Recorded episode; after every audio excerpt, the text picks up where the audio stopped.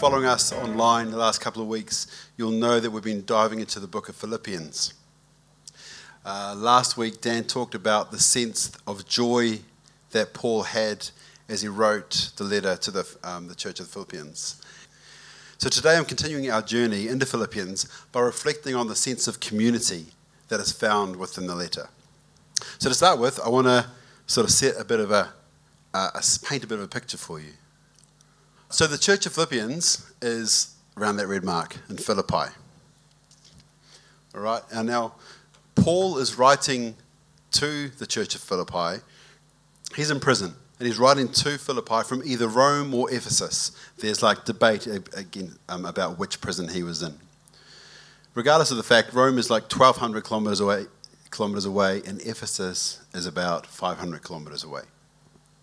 Now, the Paul prison was in, it's not like prisons today. So, prisons today, in New Zealand anyway, the care and the needs of the prisoners are met by the people that run the prison, be that the government or a private private entity, they provide food, clothing, bits and bobs for all the prisoners. Where Paul is writing from, that was not the case. So Paul would have been in a prison cell in chains, and all his needs would have been met from external sources, from friends, from family. They would have come with money, and they would have come with food, they would have come with like ink so he can write his letters. They would have sat there and held his letter to help him write it. All his needs were taken care of externally by friends and family. If they didn't have someone to take care of them, they literally just died. So if you're Nigel No Mates and you're in prison, you just you don't get fed. You just die. So it's a pretty sort of bleak, bleak picture. Lucky for Paul, he had a community. Um, we're going to dive into the text. Can we, can we, too, we're going to read the text together. Can we stand while we read the text? So, teaching text, Philippians 4:10 to 20. How I praise the Lord that you are concerned about me again. I know you have always been concerned for me, but you didn't have the chance to help me. Not that I was ever in need, for I have learned how to be content with whatever I have. I know how to live on almost nothing or with everything. I have learned the secret of living in every situation, whether it is with a full stomach or empty, with plenty or little. For I can do everything through Christ who gives me strength. Even so, you have done well to share with me in my present difficulty. As you know, you Philippians were the only ones who gave me financial help when I first brought you the good news and then traveled on from Macedonia. No other church did this. Even when I was in Thessalonica, you sent help more than once. I don't say this because I want a gift from you. Rather, I want you to receive a reward for your kindness. At the moment, I have all I need and more. So he's talking about when he's in prison. I'm generously supplied with the gifts you sent me with Epaphroditus. They are a sweet smelling sacrifice that is acceptable and pleasing to God. And the same God who, t- who takes care of me will supply all your needs from his glorious riches, which, you have been, which have been given to us in Christ Jesus. Now, all glory to God our Father forever and ever. Amen. All right, take a seat. So we've got Paul, he's in prison. We've got this community in Philippi, this church. From reading that, we now know that this community, they sent Epaphroditus to him. So they sent a man, he would have had some money, he would have had some goods. They would have sent him to Paul so he can, um, he can live and survive, essentially. We also know that no other church did this. So Paul had a number of churches in and around Greece and Turkey. He had uh, Ephesus, there was one in Corinth, uh, Corinth, there was Colossae, and there was this other one, Philippi. So there was a number of churches and communities he was a part of. So we know that it was only the community of Philippi that supported him financially and, and cared for him at that stage. When reading this passage, it's clear to see that Paul is writing to a community that he has great affection for, and they have great affection for him. You can see the fondness they have for each other throughout the whole letter. Here's some um, extra examples. I like, I'm not going to read them all. We'll go to the third one. He says, If the Lord Jesus is willing, I hope to send Timothy to you soon for a visit. Then he can cheer me up by telling me how you're getting along. I have no one else like Timothy who genuinely cares about your welfare. And therefore, my dear brothers and sisters, stay true to the Lord. I love you and long to see you, dear friends, for you are my joy and the crown I receive for my work. Uh, it's, it's, almost like, it's almost like reading a love letter. It's not, you could be mistaken to think he's writing it to just his own immediate family, like wife and a couple of kids. But he's not. He's writing it to he's writing it to a whole community. Paul is part of a community or a church where there is mutual affection for one another. There is a reciprocal nature in their relationship. It's not one way. So Paul brought them the gospel. They get to benefit from his good works, and while he's in prison, they take care of him, tending to his needs. For me, Philippians paints a picture of what a beautiful community of faith can look like and serves for me as a bit of a benchmark for us to try and aim towards.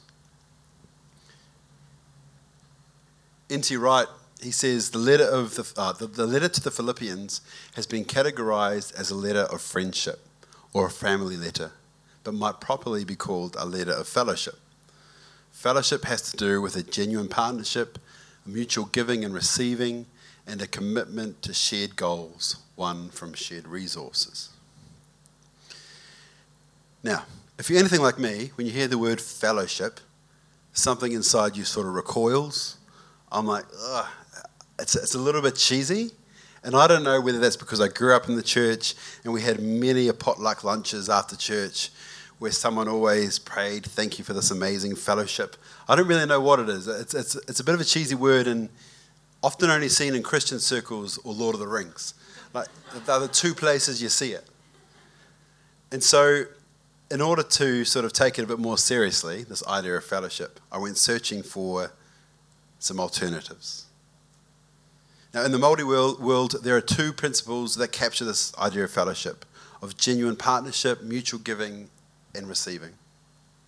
They are whanaungatanga and manaakitanga. So I'm going to say it and you're going to repeat it after me. Whanaungatanga. Yeah, very good. And manaakitanga. Whanaungatanga. That's it. Manaakitanga. Awesome. So, for whanaungatanga. This is all about relationship, it's about kinship and a sense of family connection.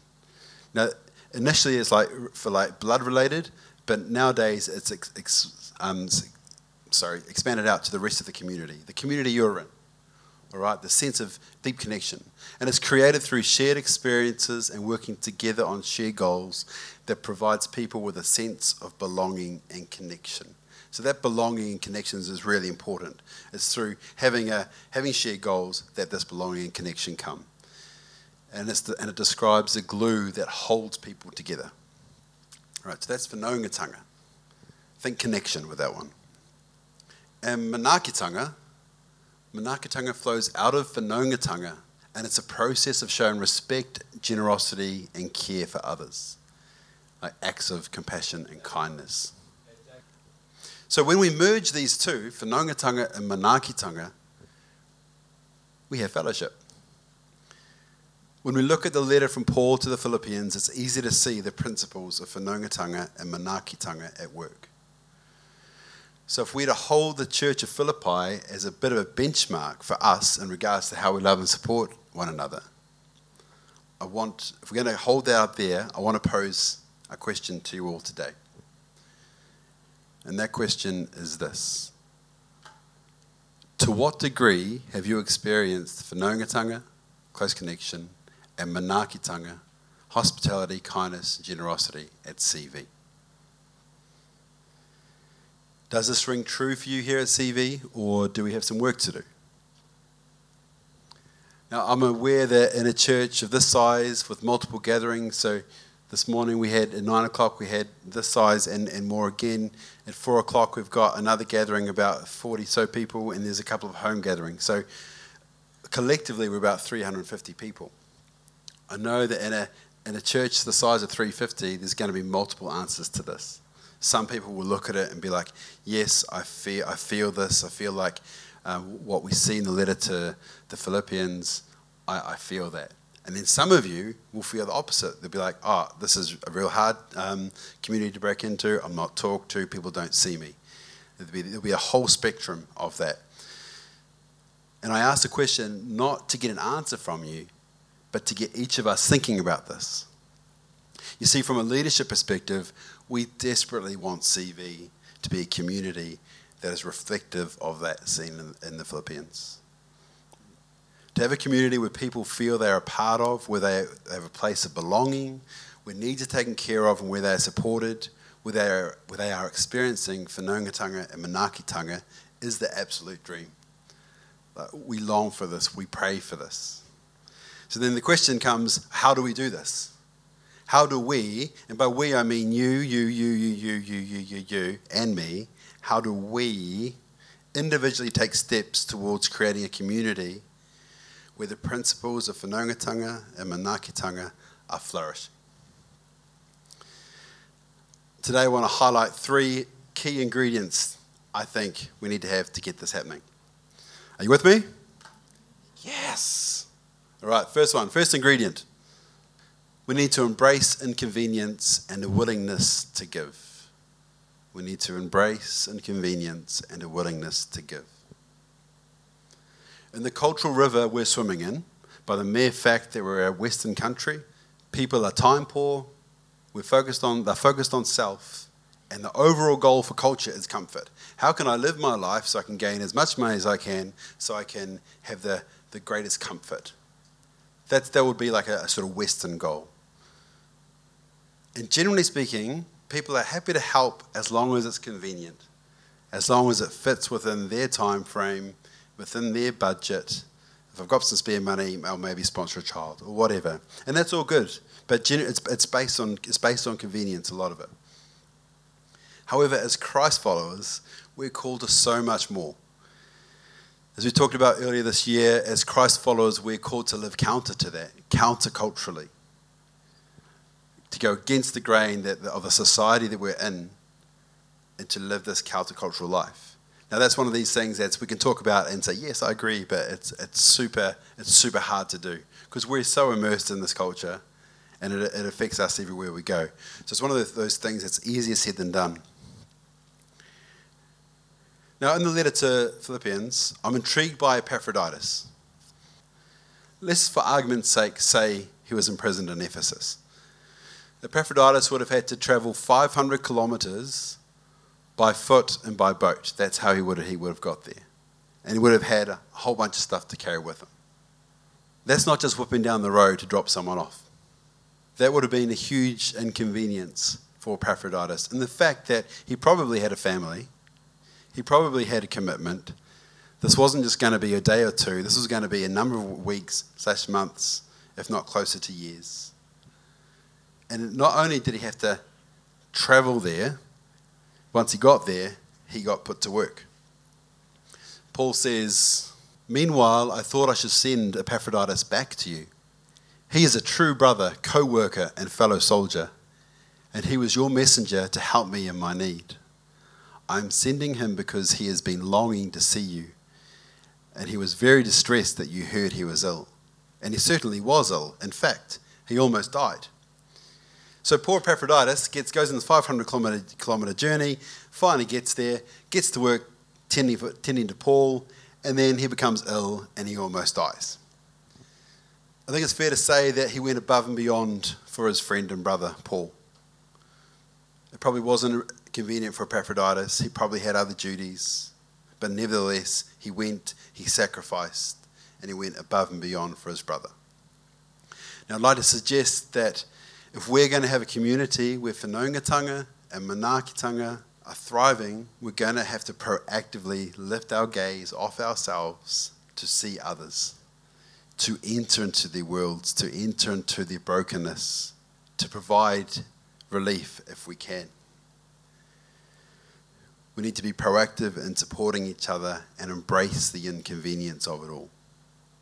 Um, can tell you a quick story going off track here. A couple of weeks ago in our staff meeting, we have staff meeting on a Wednesday morning. So we're like when we get in those modes, it's just like work mode.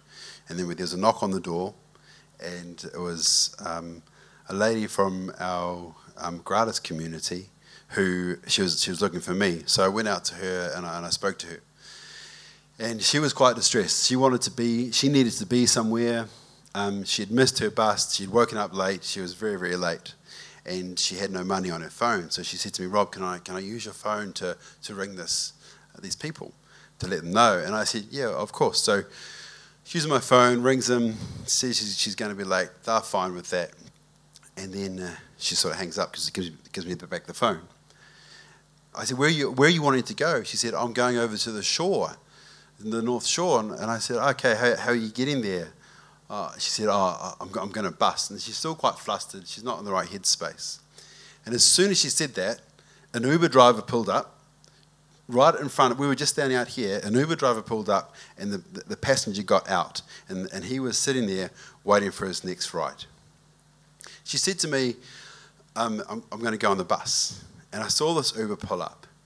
And in that moment, I, I felt this little nudging in me that said, said, put her in the Uber put her in the taxi that's just pulled up. Now, I'm going to be honest with you. My first thought was, that's going to cost a lot of money. Like, that's going to be 40 or 50 bucks. And it was the end of a pay round, so it's kind of like, oh man, there's not a lot in the account. But as we sort of, I said, well, where, are you going to get the bus from? And the Uber driver's just sitting there. And so she was sort of talking. And then, so I said, look, I, I, I listened to the nudge. I said, look, how about we why don't we just check with the Uber driver? We'll put you in the Uber, the Uber and you can drive there. And I sorted it out with, with the Uber man, the driver, and and I said, said look, go, jump in the car, he will take you. And at that point, she just started crying. And she was like, the, the, what that meant to her was absolutely huge. Now, I'm not saying that to be well done me, because I, was, I wasn't like, my initial thought was like, oh, $45. But I say it to you because it's in those small things of being inconvenienced. Yes, I don't have $45 that I would have had for something else.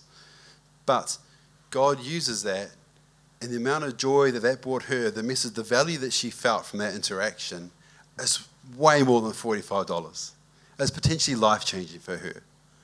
So, all to say, if we embrace the inconvenience, whether it's going to cost us money, time, whatever, whatever it's going to cost us, in the kingdom of heaven, its value is worth way more. It, it's, it's worth it. It's going to be worth the inconvenience it is to you. All right, so the first one was we need to embrace inconvenience and be willing to give. Second ingredient, we need to embrace humility and have a willingness to receive. Embrace humility and have a willingness to receive. Okay, participation moment. Show of hands, who here finds it easy to ask for help or receive help? One, two, three, four, five. Great, six. A couple. Who here finds it hard? There we go. It's hard, right? It's really hard. We live in a society where generally we don't like to receive help, let alone ask for it. There's almost like a perceived weakness felt if you are to accept help or ask for it. Now, I know this to be so true for myself. I'm happy to be the helper. I'm happy to do this, X, Y, Z. But the moment it's flipped, I'm not so stoked about it. There's something in me that, that I, I, I struggle with that. And for whatever reason that is pride, ego, insecurity, all of the above I really struggle to receive and ask for help. And as was highlighted here, I think it is, you know, for, for many of us. Back in lockdown, uh, lockdown level four last year, the church took up an offering for anyone who, who needed financial assistance at that time due to the negative financial impacts of COVID. And it was fantastic, it was awesome. Everyone responded. We raised thousands of dollars, this pot of money that was sitting in the account set aside for people who uh, may, may need it due to the effects of COVID. The next message went out. We said, hey, if you are in need of financial assistance, if you need some help in this time, if you're struggling to pay a bill, pay the rent, whatever it is, let us know. Come to us because we have this pool of money here. It's free giving, giving money away. Uh, you're entitled to. We said that. Now, in a community of around 350 people, how many do you think personally responded to that invitation? No one. Not one. Not one person came forward and said, Oh, yeah, uh, COVID's hit me hard. I'm struggling to pay my bills. I'm struggling to pay my rent. I would, I would love that. Not one person. We did get people come forward, but they were coming forward to nominate someone else. They're like, oh, John, I know John's, he's lost his job. He could do us some help. And that's beautiful to see. But no one came on their own volition to nominate themselves, which again highlights we are not so hot at asking for help if needed. And in a church of 350 people, you're bound to have people that were affected negatively financially by COVID. Like there were people, we knew there were people, but no one came forward because of this whole thing of I, I don't want to ask for help. Reading Philippians, however, you can tell that Paul so graciously receives the support from the Philippians. I'll go down to that last paragraph. Says, At the moment, I have all I need and more. I'm generously supplied with the gifts you sent me with Epaphroditus. They are a sweet smelling sacrifice that is acceptable and pleasing to God. And this same God who takes care of me will supply all your needs from his glorious riches, which have been given to us in Christ Jesus. He doesn't say, oh, oh thanks, but I'll make sure I pay you back later. He doesn't say, oh, oh you shouldn't have. He doesn't say, oh, I'm in prison, but I'll, get myself out. Don't worry. Yeah, yeah, you're fine. You're fine. He doesn't say that at all. He knows he's, a, he's an, he knows he's part of a community that loves him and wants the best for him. So he graciously accepts their kindness because that's just what they do and, and he would do the same for them. This willingness to receive help and support from others is paramount for a thriving community. Now, I'm going to be honest with you, in prepping for this talk, I've been super challenged by this. I'm not where I need to be on this. I want to be better at this. And, maybe it's pride, I don't know what it is, but there's something in me that struggles with this. And there's usually a narrative that accompanies it if I do find myself in a spot of need, the narrative I tell myself goes like this. It goes, Rob, you're a co-leader of, of Central Vineyard. You shouldn't need support from people. You should be the one offering support. You should have every area of your life all locked up, nice and tight, and everything working out. And if you need support, you've almost failed. That's the sort of narrative I can tell myself. And it often, it's often just a thought pattern. Oh, and the other one, oh, I bet others in leadership don't need help in this. That, side note, that thought, I bet others don't have this, is the biggest lie we can ever tell ourselves about stuff. I bet others aren't addicted to XYZ. I bet others don't struggle with this. It's, I can tell you in this job, it is a load of rubbish. Everyone struggles with the same things that everyone struggles with. So I say to myself, I bet others on the leadership team don't need help in this. It's a lie. It's a big lie. And when I say it out loud like this, it sounds crazy. Yet these are the quiet narratives I can whisper away in my head and eventually start to believe. Here's, here's the thing though if I start to believe those narratives, all I end up doing is driving a wedge between myself and my CV whānau, you. And in doing so, I take a step away from community I st- take a step away from engaging with people. I put a wall up and I fuel disconnection. So I can maybe present, but I'm not. I'm not present, if that makes sense. Whereas if I get over myself, have humility, realize I'm part of a whānau, made up of people who love me and want the best for me, I can let someone know if I need help. And in doing so, I'm stepping towards a community, I'm stepping towards you, I'm engaging in connection, and I'm combating disconnection. And whanaungatanga can thrive. If we are going to experience true connection and deep relationships, we must embrace humility and be willing to receive from others. So, first two ingredients embrace inconvenience, be willing to give to others. Second ingredient, embrace humility and be willing to receive from others. And the final thought before we wrap this up is this we need to get immersed in the community. To experience whanaungatanga and manaakitanga within the community, we need to be in the community. Not around the periphery, but immersed in a community. There's a reason why when you go learn a language, the full immersion way works so well. It's hard, it's really hard, but it works well because you're immersed in the language. And it's the same with community. We all want to be seen and known, and whether we, we, whether we acknowledge it or not, it's a deep desire for us all. God made us for connection and community. It is hardwired in us as humans.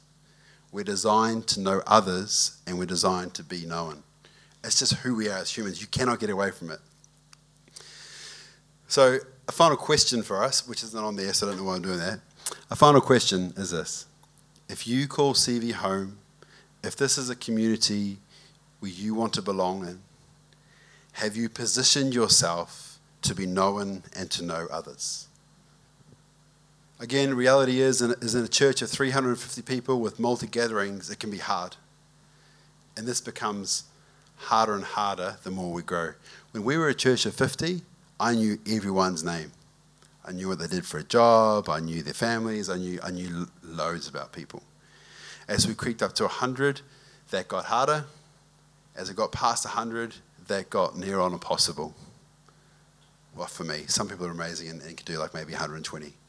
But um, for me, it, it was hard. But that's when within a community, you find a community within a community, right? And, and little, little, little groups start to form within a community. And that becomes your, your, your place to go to, those people.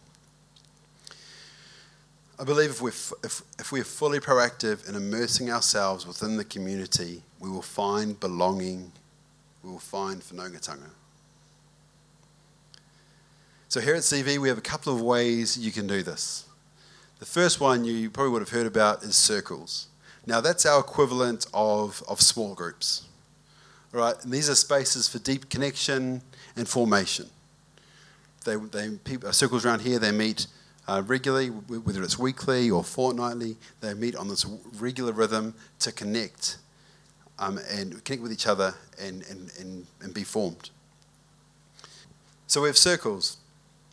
We also have, coming shortly, we have these things called tables. Now, if you've been around for a couple of years, you'll know that tables was an event we would hold where we would have people open up their homes and people would sign up and we would just like sort of spit them out into the various homes. You'd, you'd end up having dinner with about 10 people you don't know. It's awesome. Some of the connections that, um, that have been made there have become catalysts for long term friendships. It's amazing.